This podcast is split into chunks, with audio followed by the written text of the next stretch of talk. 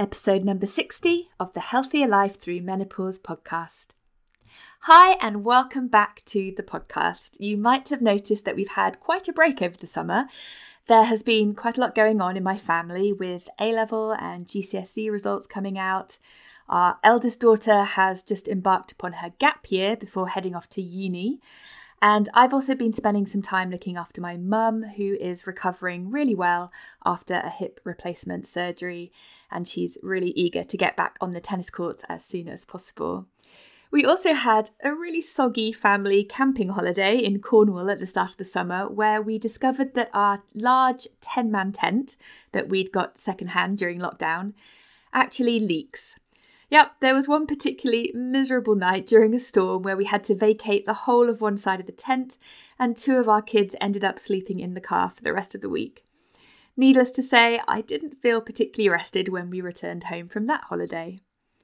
But there have been some good points too. One highlight of the summer for me was a brilliant 15 mile trail run that I did with some members of my running club along the coast by Southampton, and that was back in August. It was such a beautiful day and the scenery was amazing. The run was called the Big Pilgrimage Run because we passed by lots of historic sites, where we collected stickers for our bibs, starting in Mayflower Park, which is named after the historic sailing from Southampton to America by the Pilgrim Fathers back in 1620. And it ended at Titchfield Abbey, which dates back to 1232. And then to top it off, at the halfway point, there was a little pink ferry to carry us all across the river to the other side, which I've never had in a race before, so that was really fun. Anyway, I finished the race with a massive smile on my face and have since signed up to do another race with the same company this coming Sunday, which I'm actually quite nervous about because it's quite a bit longer, and I will let you know how that goes. Another thing that's been going on over the summer is the Healthier Life Club. This is an online membership club for women going through menopause and beyond and we have bi monthly group coaching sessions and weekly content, including health tips, information about healthy foods, recipes, and weekly challenges. The Healthier Life Club takes place on its own health portal, which you can access online or via an app, so there's absolutely no need to be on social media. And once you join, you also get access to a food and mood journal on the app. So if you haven't joined us yet, what are you waiting for? It is only £9.99 per month for access to all of that content, the group coaching, support and accountability to help you reach your health and wellness goals, and all in a fun and judgment free environment with me and other like minded women. So, to find out more and get the link to join, head to catherineshelton.com forward slash club. That's catherineshelton.com forward slash club, and we can't wait to see you there. Today's episode is an interview with Elizabeth Sherman, and it's on the topic of how, as menopausal women, we've been socialised from an early age to have a distorted relationship with food and with our bodies. Elizabeth talks about how that affects us as we age and some of the things that we can do to turn that around. She then shares her eight basic habits that healthy people do and introduces me to two terms that I had never heard before. One is an almond mum, and the other is revenge bedtime procrastination. To find out what those two actually are, then listen in to the episode. But first, let me introduce you to Elizabeth. Elizabeth Sherman is a master certified health and life coach who helps women in perimenopause and menopause manage their symptoms, as well as all of the other stressful demands that seem to accompany this season of life, which includes the physical changes that menopause and aging produce, the emotional demands that accompany our life changes and family structures, the physiological changes of how our body responds to external stimulus and how we respond to those changes, and the mental load that we carry as we change our identity and how we see ourselves in the world. Elizabeth hosts a weekly podcast called Done with Dieting, a podcast for the woman who, in spite of all these demands on her, has been socialized to focus on her appearance, selflessly do for others, and in doing so becomes the best supporting actress in the movie of her own life. Elizabeth is a Chicago native but now conducts her coaching business as an expat in Mexico. And she meets with her clients through video, focusing on the areas of health, eating, moving, stress, and sleep management, body image, and how we think about that through a feminist lens. Okay, so before we start, just a quick disclaimer as always. The information presented on this podcast is for educational and inspirational purposes only. Always consult your doctor before making any changes to your diet and lifestyle. With that said, let's dive into today's show. Hi, and welcome to the Healthier Life Through Menopause podcast a show where we talk all things perimenopause so that you can be informed and empowered with great tips and strategies to help you live a healthier life through menopause and beyond.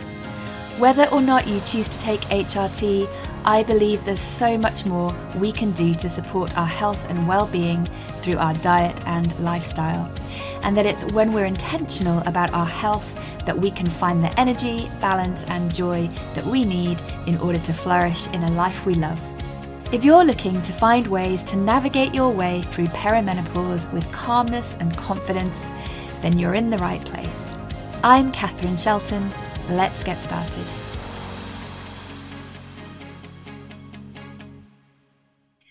So, Elizabeth Sherman, welcome to the Healthier Life Through Menopause podcast.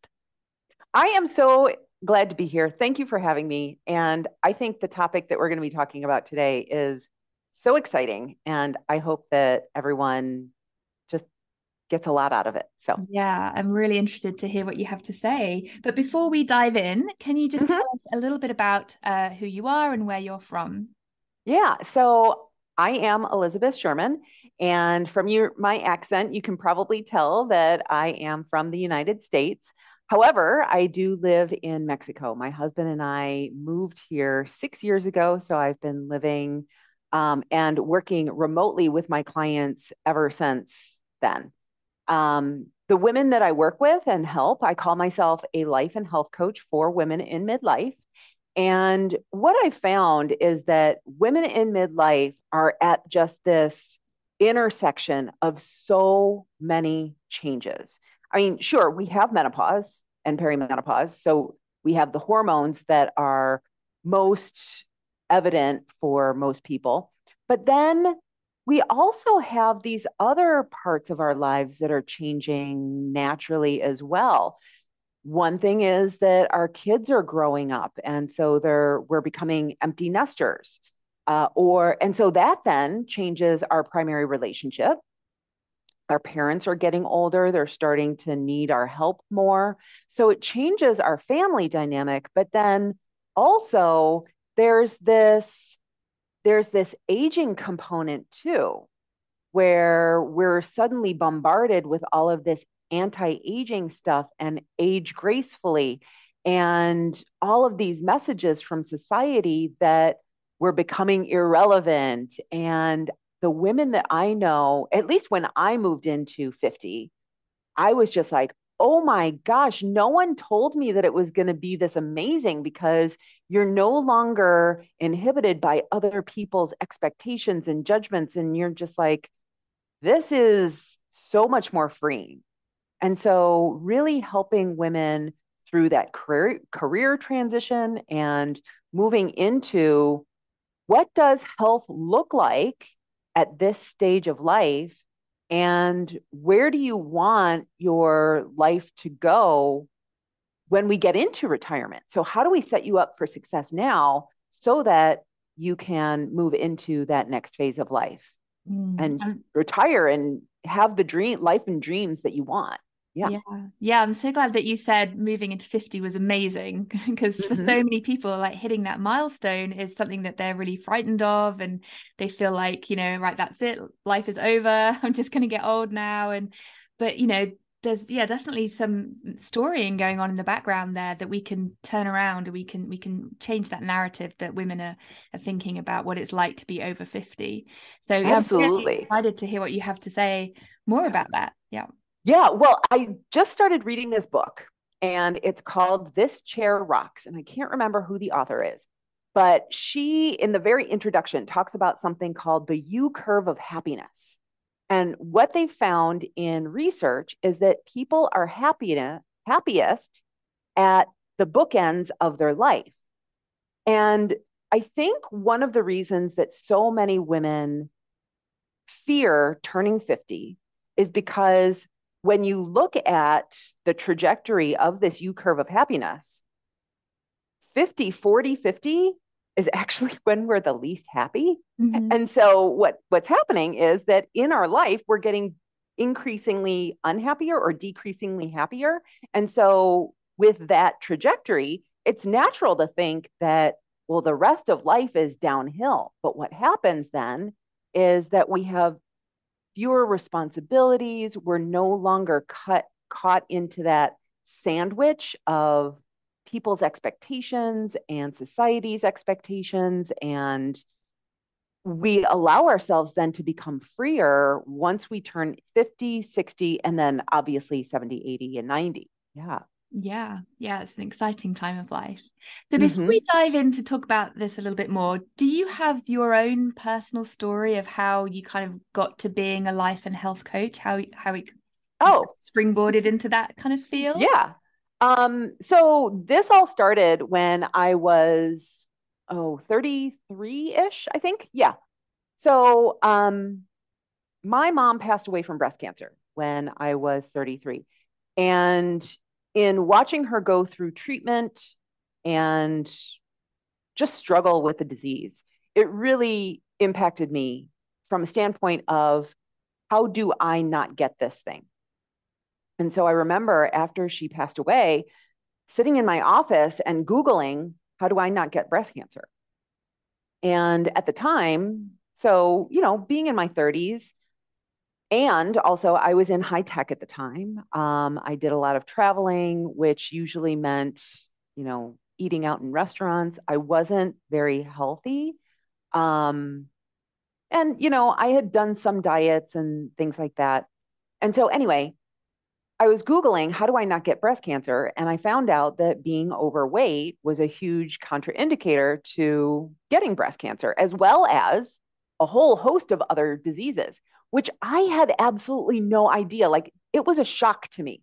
I was like, you mean that my lifestyle actually impacts whether mm-hmm. I live how like how I live my life or how long I live my life. And so that was really the the start of my journey and i would love to tell everyone right now that once i learned that that i just got everything into shape i started exercising i started eating right but i didn't i tried finding the magic pill probably for about 15 years after that like i did all of the the food hacks like i used to eat black bean i used to make black bean grip brownies so black bean brownies are brownies that you make that don't have flour in them. They use black beans as the base.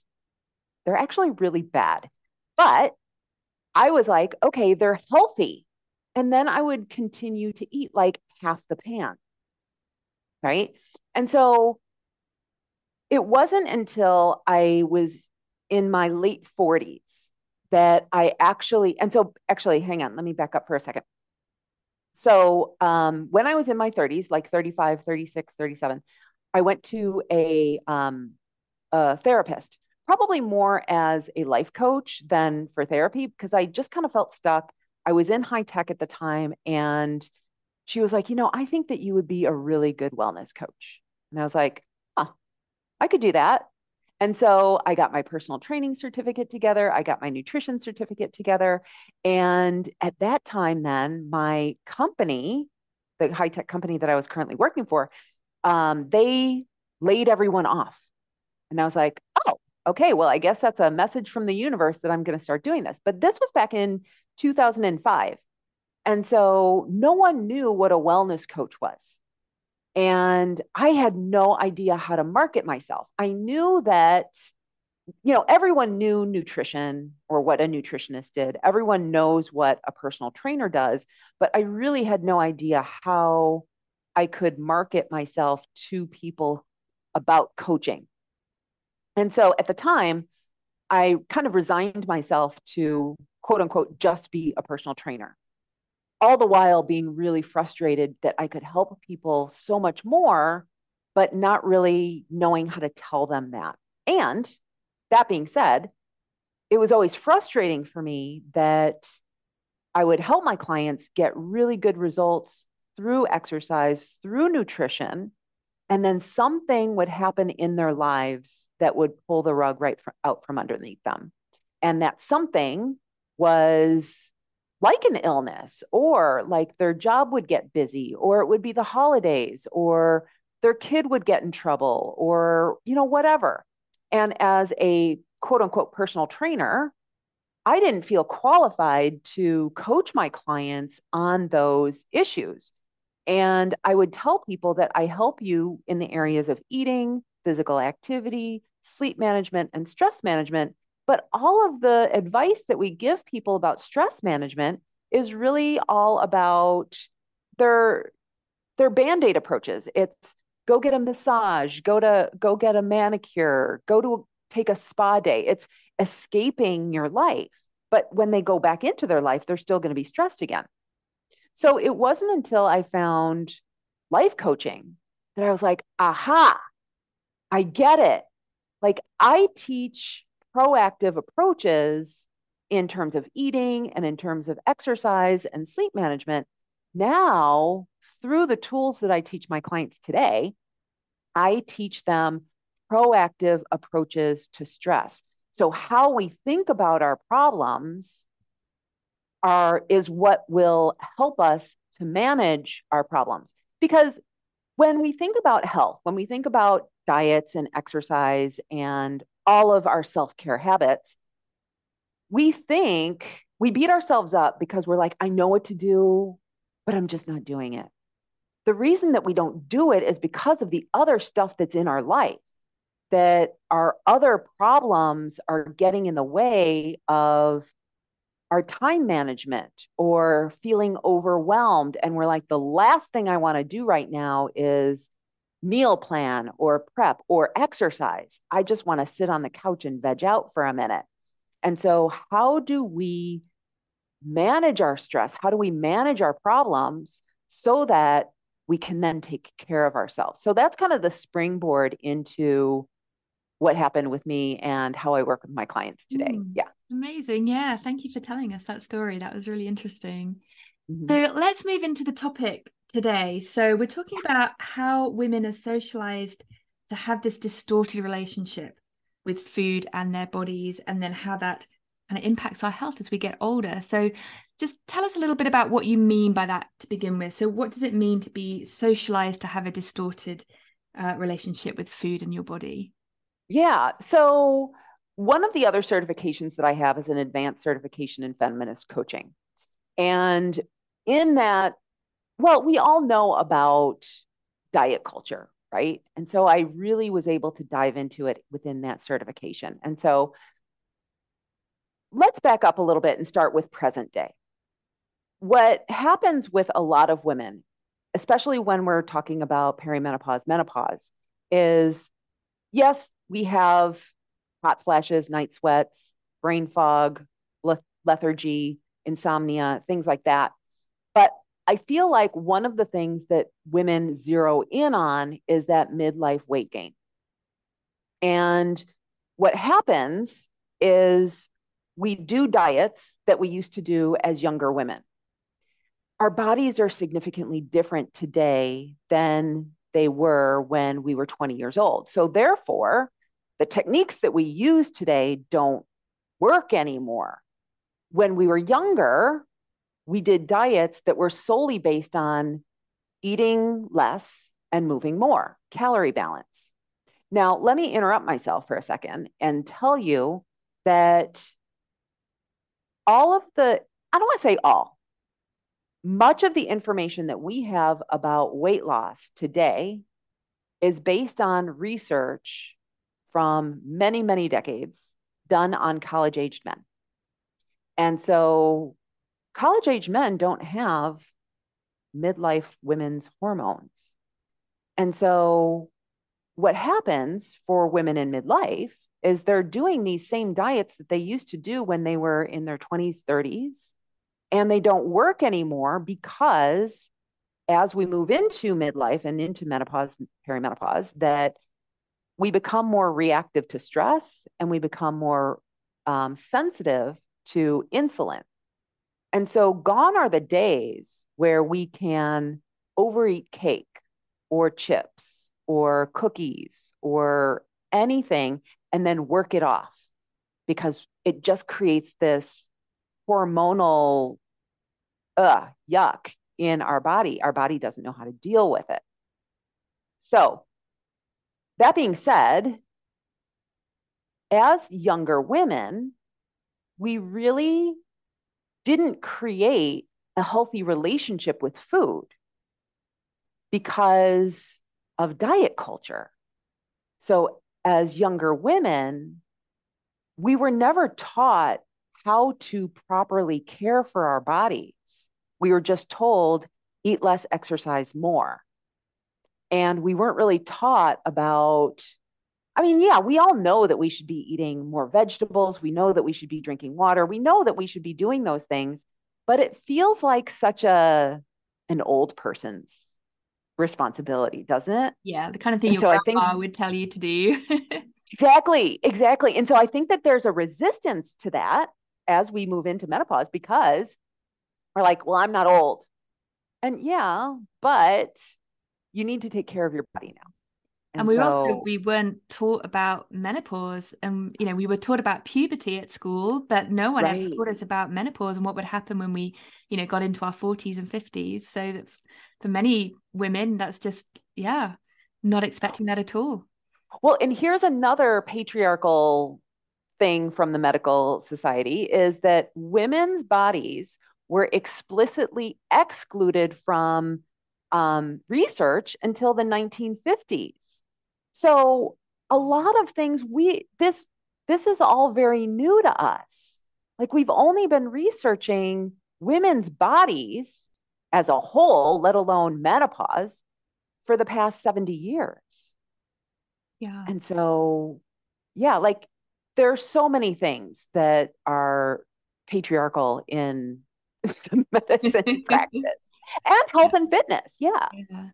But I think thankfully things are beginning to change, aren't they? I feel like the tide is beginning to turn. For sure. Yeah, yeah. Being able to access more information, being able to stand up for themselves better in their doctor's practice and um, you know, celebrities are coming out with with a voice, you know, to stand up for menopausal women and um, yeah, make our voice yeah. heard in society. So that's really exciting to see that change happen.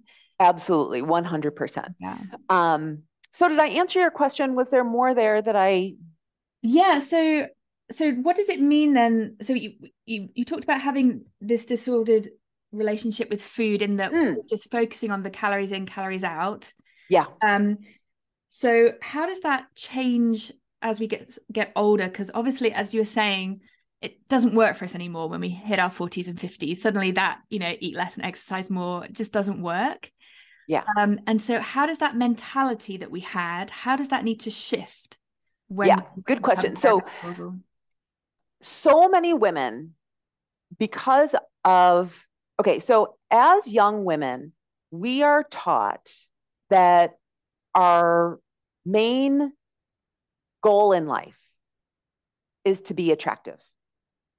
And that if we are attractive, we will secure a suitable mate. And attractive equals thin as we're younger. And so we do anything that we can to be thin. So all we're looking at is calories in versus calories out. And what tends to happen then is that we have this whole list of good foods and bad foods. And what's crazy about that is that we didn't even decide what the good foods and bad foods are. Good foods and bad foods were imprinted on us or told to us by Weight Watchers, by Slimming World, by Jenny Craig, by this personal trainer, by two people that we overheard on a plane talking about a diet that you can't eat potatoes. So suddenly now potatoes are bad. And so we get all of this information from the people around us about good foods and bad foods. And so then we become fearful of eating that food. And if I want a cookie, and I'll, I'll bet that everyone listening today wants to be able to eat a cookie and not feel guilt, right? Yet, when we do eat the cookie, so mentally, we know, rationally, we know that someone, regardless of their size, should be able to eat a cookie and not feel guilty about it. Yet somehow, when we eat a cookie, we feel such overwhelming guilt. And as we're eating it, our brain is telling us, you shouldn't be eating this. It's not okay. If you eat it, you're going to get fat.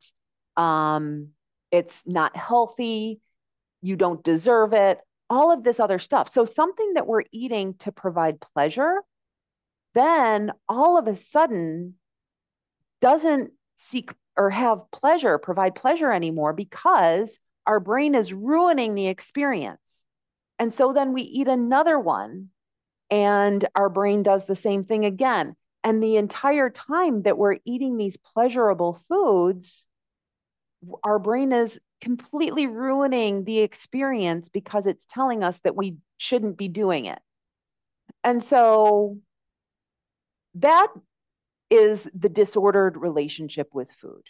Mm-hmm. And it's everywhere. I was out to dinner with some friends not too long ago, and we were at a burger joint. And someone came by and was like, oh, that food, that's unhealthy food. You know, that's those french fries aren't good for you. I'm like, stop it. We have to stop commenting on other people's food, on other people's weight. But diet culture is really prevalent. Mm-hmm. And having this good foods and bad foods list isn't helpful and so, one of the things that I try to do is I try to deconstruct that with my clients and allow them to have some sugar in their diet, to have some fried foods, whatever they think of as treats, so that we can have a healthier relationship with food. Now, in parallel with that, some people say, because with my clients, I tell them, I'm never going to tell you that you cannot eat something. Okay. So if you want to eat brownies, great, eat brownies. I'm not going to tell you. Now, here's the thing though we want to start cultivating a better relationship with our bodies so that we can understand how food makes us feel. And so that's actually the tool that I use in order to help us to reduce the number of treats that we have. Because when I tell people that there's no good food or bad food, that broccoli is the same as brownies, they're like, well, if that's the case, Elizabeth, I'm going to eat brownies all day. Like, no, you're not. If you're really paying attention to how brownies make you feel, you're not going to eat them all day because you know that after X number of brownies, you're not going to feel good anymore. And so, really allowing your body to dictate how you want to eat in the future so that keeping in mind that we always want to feel our best. And so, when I have my, I talk a lot about what's called the future self. And so, when I have my future self's back, I always want to set her up for success. And I do that by giving her good food, by getting enough sleep, by exercising so that she doesn't have to manage the anxiety. Mm-hmm. Um, so I do all of these things for my future self. And so what it ends up being is a better relationship with my body, a better relationship with myself, and a better relationship with food and exercise because I mentioned earlier that exercise, well, I mentioned earlier that as women move into midlife, that we become more uh, sensitive to stress. And exercise is a stressor. And so we need to look at exercise as a stress I mean, I should say, let me clarify that. Exercise is a stressor if we're doing too much of it. So, like when I was in my journey, I would go out and run for an hour, for example. And that was just too much for my body. And so, what I teach now is shorter, more intense uh, workouts. But that being said, everyone has to figure out what the right set of exercise habits is right for them. Um, exercise is a stress while we're doing it, but how it makes you feel is the stress reducer. So, really taking exercise away from being the calories in versus calories out approach and looking at exercise as a way that we manage our stress, as a way that we take care of our body. Mm. So, what so i know I said a lot there. yeah, that's great. So, what I'm hearing from you is that in both food and also exercise, it's all about really tuning into what is best for your body. So, in terms of like the eating, you know, yes, you don't want to be kind of constantly thinking that food is bad and shouldn't be having it. But on the other hand, you also don't want to give yourself free license to just eat everything in sight. You know, you do need to be thinking, don't you, that you want to be feeding and nourishing your body in the best way possible because you know you want to look after it and you want to be good to it. So so it's it's that kind of mindset shift isn't it? Do, do you find when you work with clients that there's a stage where as they come out of this kind of diet mentality of calories in calories out before they get to that stage of really wanting to nourish their bodies is there a little bit in the middle where they're just kind of let loose and feel like they're just eating all these things that they would never allow themselves to eat before not generally not generally however i think that and so like when people go through my program my goal is so my podcast is called done with dieting and my goal is always that i need to teach you how to maintain your weight as well as I don't want to say lose weight, uh, but I tell my clients that their body will right size. And so there's always going to be some experimentation. Sure. Like that's normal for our human brains to be like, oh, I lost weight this week and I wasn't even really trying. Let's see what happens if I, you know, add a few more treats to my diet this week. I mean, that's totally normal. But um yeah, and so I, I think to answer your question there, yes, but it doesn't really get out of hand because what tends to happen is our inner critic on the other side of that comes out. And so I really try to sh- have them um, be more compassionate with themselves, be more kind to themselves because we're socialized to be good girls, right? Young girls, we're told to be good girls. And yet we never like move out of that. And so as we become women, we're these good women. And what good means is that we have to play the role of the good daughter, the good mother, the good employee, the good uh, friend, the good sister.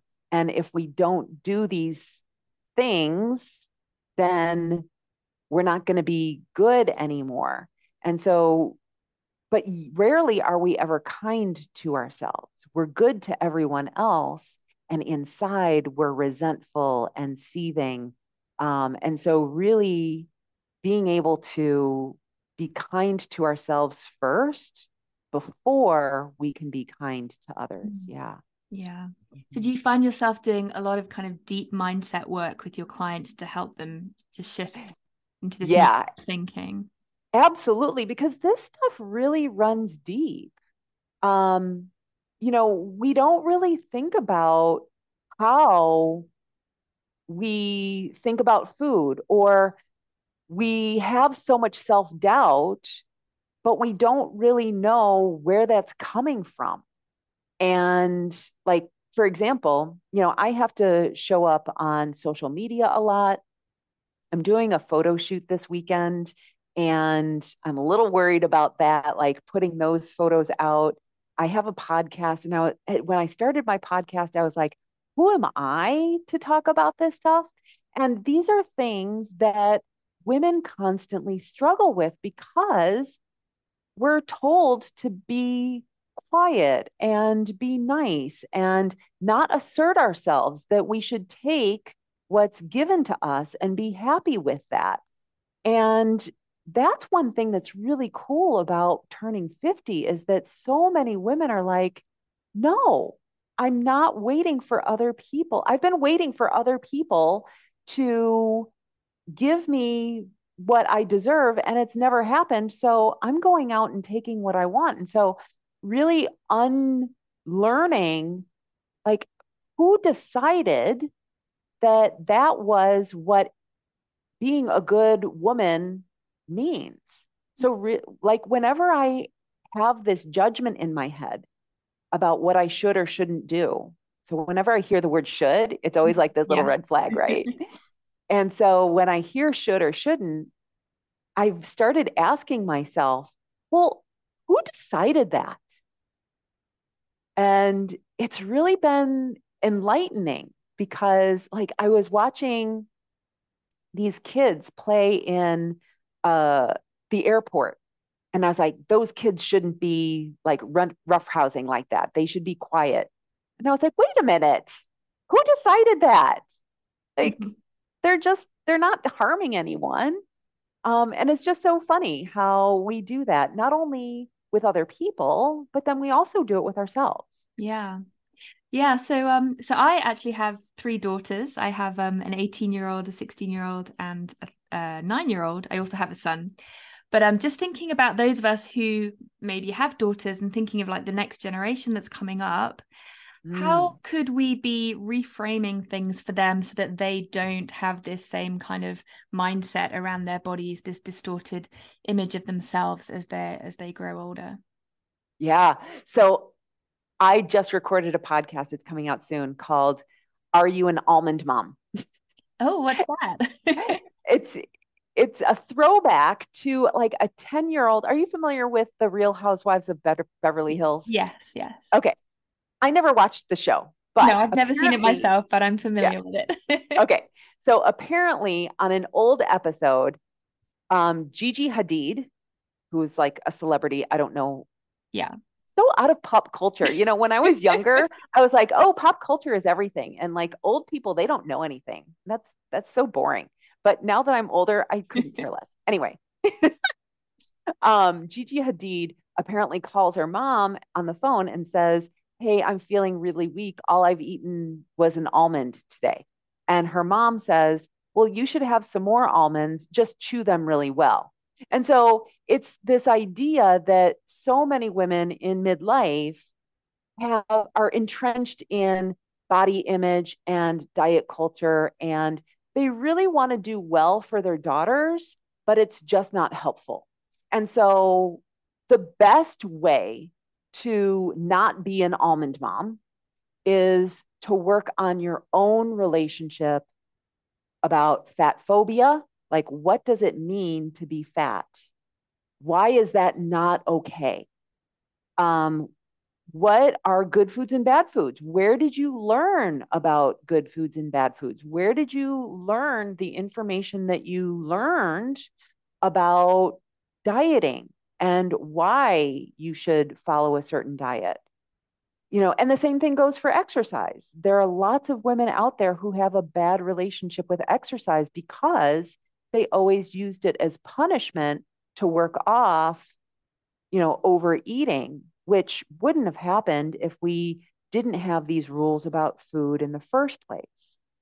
So, yeah, the best way to help your daughters is to help yourself, which is really sad that I have to say that. Um, because you should want for yourself what you want for your daughters, your mothers, your sisters, your best friend um, but yet somehow we don't think that we're worth it. Mm-hmm. Yeah, that's so true. Mm-hmm. Um, so, Elizabeth, is there anything else that you would like to share with the listeners on this topic that we haven't talked about yet?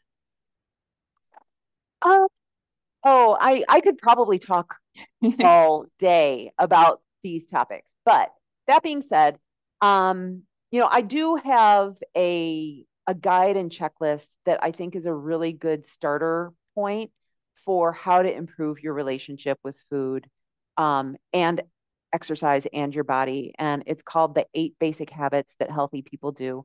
We can go over it if you want to. Um, And it's what I find is that many people can't sustain diets because they don't have the basics in place. And I think that if you follow these eight basic habits, they're not revolutionary. When I say them, you're going to be like, I know all that. but um, if you have these eight basics in place, you probably don't need to go on a diet. Could you share with us two or three of them? I would. I would be happy to. Um, and I do have a podcast on it. It's episode number three called The Foundation. And you can, on that podcast uh, show notes, you can find the opt in where you can actually get a printed copy. Um, so the first one is drink water. Okay. Mm-hmm. We all know drink water. Now, one of the questions is how much water should I be drinking? And the answer to that is you want to allow your body to tell you. Um, and what I mean by that is look at your urine color. If it's pale yellow at the end of the day, you're probably drinking enough water. We don't want to go by um, number of ounces, or there was always that myth about eight ounces eight times a day. And that just doesn't make any sense to me because, like, should a 150 pound woman be drinking the same amount of water as a 250 pound man? Yeah. So, and you'll notice that in winter and in summer, your water will increase or decrease. So that's that. Um, number two is eat vegetables. Okay. And I love these first two habits because they work on the idea of what I call displacement, which is a lot about what I do with coaching is we add things to your diet, add things to your day in order to crowd out the things that you don't want to be doing. So we focus on adding versus subtracting. Okay. Um, vegetables are great because they're heavy, they've got a lot of water content, they have fiber, which is good for your body and reducing estrogen in your body. So vegetables are fantastic. Number three is eat protein. One thing that I find with a lot of women is that we're protein avoidant. I don't know why. But yeah, eat protein. Yeah. um, number four is move daily. You do not have to go to a gym. If you don't like gyms, don't go to a gym. But you can walk, you can do group X, group exercise outside in the park, you can ride your bicycle. I don't care. But do something physical because what tends to happen for a lot of us is that we don't. And then at the end of the day, we're tired, but we're still wired. Our body has all of this extra energy in it, but our brains are just exhausted. And so we have a hard time falling asleep. So we really want to tire out your body so that you can help yourself sleep, which is always a concern for many women in midlife. Um, exercise is also going to help reduce hot flashes and night sweats if those are some of your concerns. Um, habit number five is get enough sleep. Now, I know what that sounds like because a lot of women in midlife are like, but I'm trying to get sleep, Elizabeth, but my menopause won't let me. So, the more that you can do to really create a sleep ritual, um, I also find that diet will impact your sleep quality. Um, and what else do I have to say about that? I think that's about it. Right. Okay. Uh, that was five. Number five. six is manage your stress. Mm-hmm. Now, I know that that's a little elusive. Okay. Oh, let me go back to sleep for just one second. Everyone, the number of hours of sleep is different for everybody. So you really just want to be careful with that. And I also want to add in here something called revenge bedtime procrastination. Are you familiar with that? Oh, no. Tell me what that means. That is the phenomenon that I find many of my clients in where everyone has been picking at them all day long and they stay up way past their bedtime just to get some quiet time. Some oh, that was me when my kids were very little. yeah. Yeah. It's like and so there's a word for it. I can just have some me time, and then you end up sort of binge watching TV shows, and suddenly it's eleven o'clock, and then you think, "It's okay, I can go to bed," but then your child wakes up at five, and suddenly, yeah, you've not had enough sleep. So yeah. yeah. Yeah. So now we have a name for it. It's called revenge bedtime procrastination. That's good to know. I know. I know. And so, um, you know, one of the things that we try to do is just work in more self-care habits so that that doesn't happen as much and make it more intentional i guess okay so now number six uh, is manage your stress and so again i know that this is a little elusive but figuring out what is self-care for you so going back to revenge bedtime procrastination like how can you take care of yourself so that you don't get your needs met through destructive purposes. And I think that that's one thing that I also talk a lot about with my clients in terms of overeating or emotional eating is figuring out how can I bring more joy into my life so that food isn't the only thing that's bringing me joy. And so, what are all of the other things that you can do to take care of yourself? And one of the ways that I like to do that is just be reflective. So instead of beating yourself up for eating ice cream last night, ask yourself the next day, gee, what was it that I was really looking for instead of ice cream? Was it connection? Was it that I should have probably just gone to bed? Like, what was it that I was really looking for? So, really being able to combat those bad habits through instead of judging ourselves, but getting curious with ourselves about it. And I have tons of different tools to help us with stress management as well. Um, number seven is eat just enough, but not too much. Now, this habit took me about 18 months before I felt comfortable doing it. I grew up in a family where I was asked, Are you full at the end of meals? And so I thought that I had to eat to fullness. But when I started paying attention to it, the difference between satisfaction and fullness, like I could pack away probably a thousand calories. Mm-hmm. And so, really paying attention to our bodies and eating just enough, it's going to be really uncomfortable if you're someone, and I say uncomfortable, unfamiliar for someone who's used to eating to fullness because fullness feels so familiar.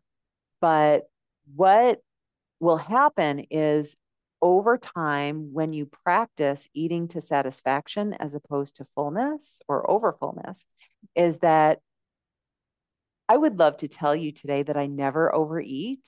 I do. But here's the thing I don't overeat to the extent that I used to, and it's a lot less frequent. So, um, just try to eat less. And I never want my clients to be hungry. So it's not about hunger. It's about being satisfied so that you can make it to your next meal. Um, and then the last one is about treats. So uh, limiting your treats.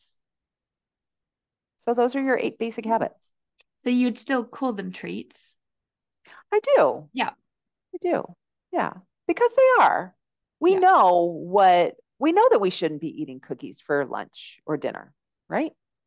Um, but that being said, they fit into your life.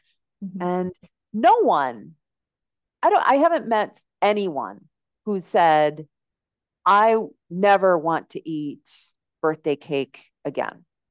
When my kid comes home and says, Hey, mom, I made this brownie or this cupcake for you, or grandma, whatever, you want to be able to share in that with them. We just don't want to beat ourselves up on the other side of eating it. And so we need to create, I don't want to say rules or guidelines, but we need to allow ourselves to create the situations where eating treats is okay. Mm-hmm. And when I follow those guidelines, then I don't allow myself to allow the inner critic to come in. Mm-hmm. Yeah. That's the rule that's, I have. That's the key. Yeah. Mm-hmm. Great. Well, thank you so much. They were really, really interesting steps, all eight of them. So um, I'll be sure to put those in the show notes in case people yeah. miss those, and also to link to uh, your resource that you have for people. Mm-hmm. Um, if there's one thing that you'd like the listeners to take away from today's episode, what would it be in terms of the whole issue around kind of disordered mm. image and you know that affecting us as we get older?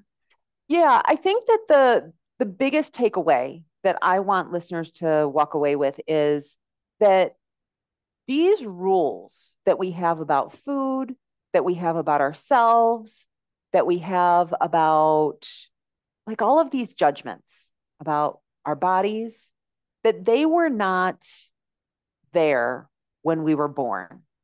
You were not born with good a good foods list and a bad foods list. You were not born hating yourself for eating ice cream. You were not born hating your body or judging your body. Those were all learned. They were learned by people who also had these same thoughts. And so the good news there is that if they're learned, that means that we can also unlearn them. And you just have to be aware. One of my biggest tools that I use with my clients is awareness. And I know that a lot of people are like, awareness, ah, Elizabeth, I don't want to be aware. okay, I get it. But like when it comes to the eight basic habits, my clients come to me all the time and they're like, I love vegetables. And then when we say, okay, great, how many are you eating? They're like, oh, I didn't realize that I was really only eating one vegetable a day. And so through awareness, we can actually do better. And we all want to do better. We all want to grow and thrive and do better for our kids. So that's it. Yeah, great. Thank you so much. So, where can our listeners find you online if they want to find out more about you and the things that you do? Yeah. So you can find me on my website. My website is elizabethsherman.com. My podcast is called Done with Dieting. You can find it pretty much anywhere that there's podcasts. Um, and on social media, you can find me on Instagram at Done with Dieting Podcast. And on Facebook, you can find me at Total Health by Eliz. Great. I will put all those links in the show notes. Thank you so awesome. much, Elizabeth, for being on the show today. It's been a real pleasure to have you. Thanks for having me. This was so fun. Hey, quickly, before you go, if this podcast has helped and inspired you in some way, then please jump over to your podcast provider and leave me an honest review. That way, more people can find this show and be inspired too. I personally read every single review, and your feedback is so encouraging to me. The second way you can help get the word out is to take a quick screenshot of this episode or of your review and share it in your Instagram stories. Tag me at Catherine Shelton Coaching and I'll share it right back. Thank you so much. Until next time.